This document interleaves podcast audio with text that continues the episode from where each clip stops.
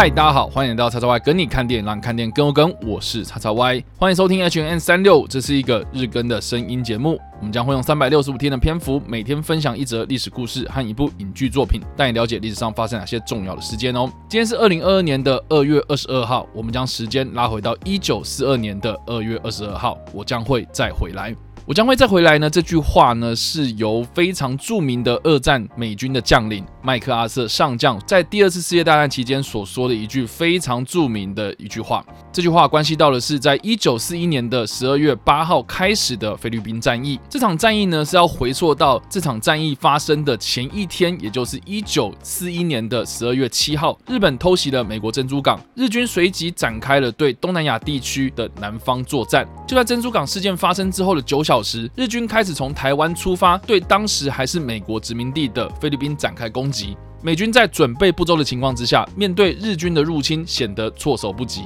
当时在菲律宾担任美国远东陆军司令的麦克阿瑟上将，他本身呢，其实已经早在一九三七年就退役。但是后来受到美国政府的委托，前往菲律宾来改革这支缺乏军队和训练组织的后备军。当时美军在菲律宾驻有两万两千多名的守军，在当时呢被称作是美国陆军的菲律宾部。而这支军队呢，除了是美国人之外呢，其实还还包括了大量的菲律宾人。为了加强当时的菲律宾守备，以及在面对当时太平洋战争还没有爆发之前的诡谲国际局势，麦克阿瑟将菲律宾的守军呢分为四大部分，北边部署。在吕宋半岛上的吕宋部队，他们是面对日军首波攻击的最前线人员。他的守备范围从吕宋岛的最北边，最南到达巴丹半岛和马尼拉湾。另外部署在吕宋岛的南边，主要是负责防守马尼拉东南部，以及部署在比萨亚群岛和棉南老岛的四大部分，试图保卫这个美国在远东地区非常重要的殖民地。然而日军的攻势来势汹汹，在势如破竹的情况之下，美军和盟军节节败退。在一九四二年的二月二十二号，麦克阿瑟上将收到了美国时任总统小罗斯福的撤离命令。在苦撑了一个月之后，麦克阿瑟和他的家人以及他的参谋，在三月十一号的夜晚，搭乘 PT 鱼雷快艇突破了日军的防线，来到了菲律宾南边的明达纳尔岛，搭乘飞机抵达了澳洲。麦克阿瑟在三月二十号与澳洲的墨尔本公开的谈话，他发誓他将会再回来，I shall return，成为了太平洋战争期间最著名的一句经典名言。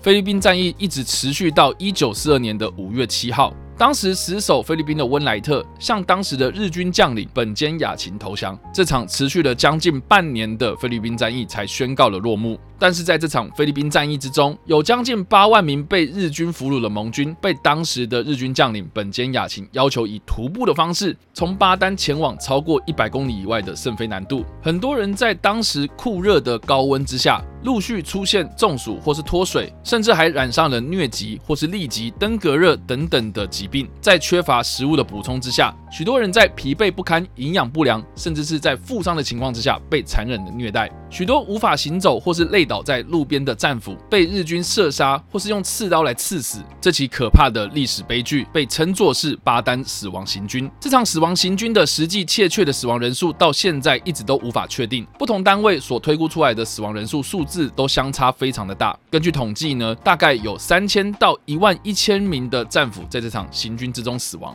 而就在菲律宾战役之后，菲律宾就易手到了日本人的手上。直到一九四四年，盟军成功收复了菲律宾，麦克阿瑟再次重返到菲律宾的土地之上，实现了他在一九四二年所说的诺言。而就在第二次世界大战之后，日本的将领本间雅琴也因为巴丹死亡行军的关系，接受了军事法庭的审判，最终他被认定为乙级战犯，在一九四六年被执行枪决。有关这段与麦克阿瑟息息相关的历史故事，大家不妨可以参考在一九七七年所上映的《麦克阿瑟传》这部电影呢，可以说是描述麦克阿瑟生平事迹非常详细的一部经典之作。它是由当时的奥斯卡影帝葛雷戈莱毕克所主演，并且在二零零三年获得了美国电影学会收录的百大电影或是反派英雄人物的电影作品之一。这部电影呢，刚好就是以麦克阿瑟在一九四二年参与菲律宾战役开始记录，详细描述了这位美国知名的将领道格拉斯·麦克阿瑟的传奇一生。片中也呈现了他在第二次世界大战期间所说的一些经典名句场景，甚至时间线呢还拉到了后来的韩战，以及他所提到有关于老兵不死只是凋零的那场经典演讲。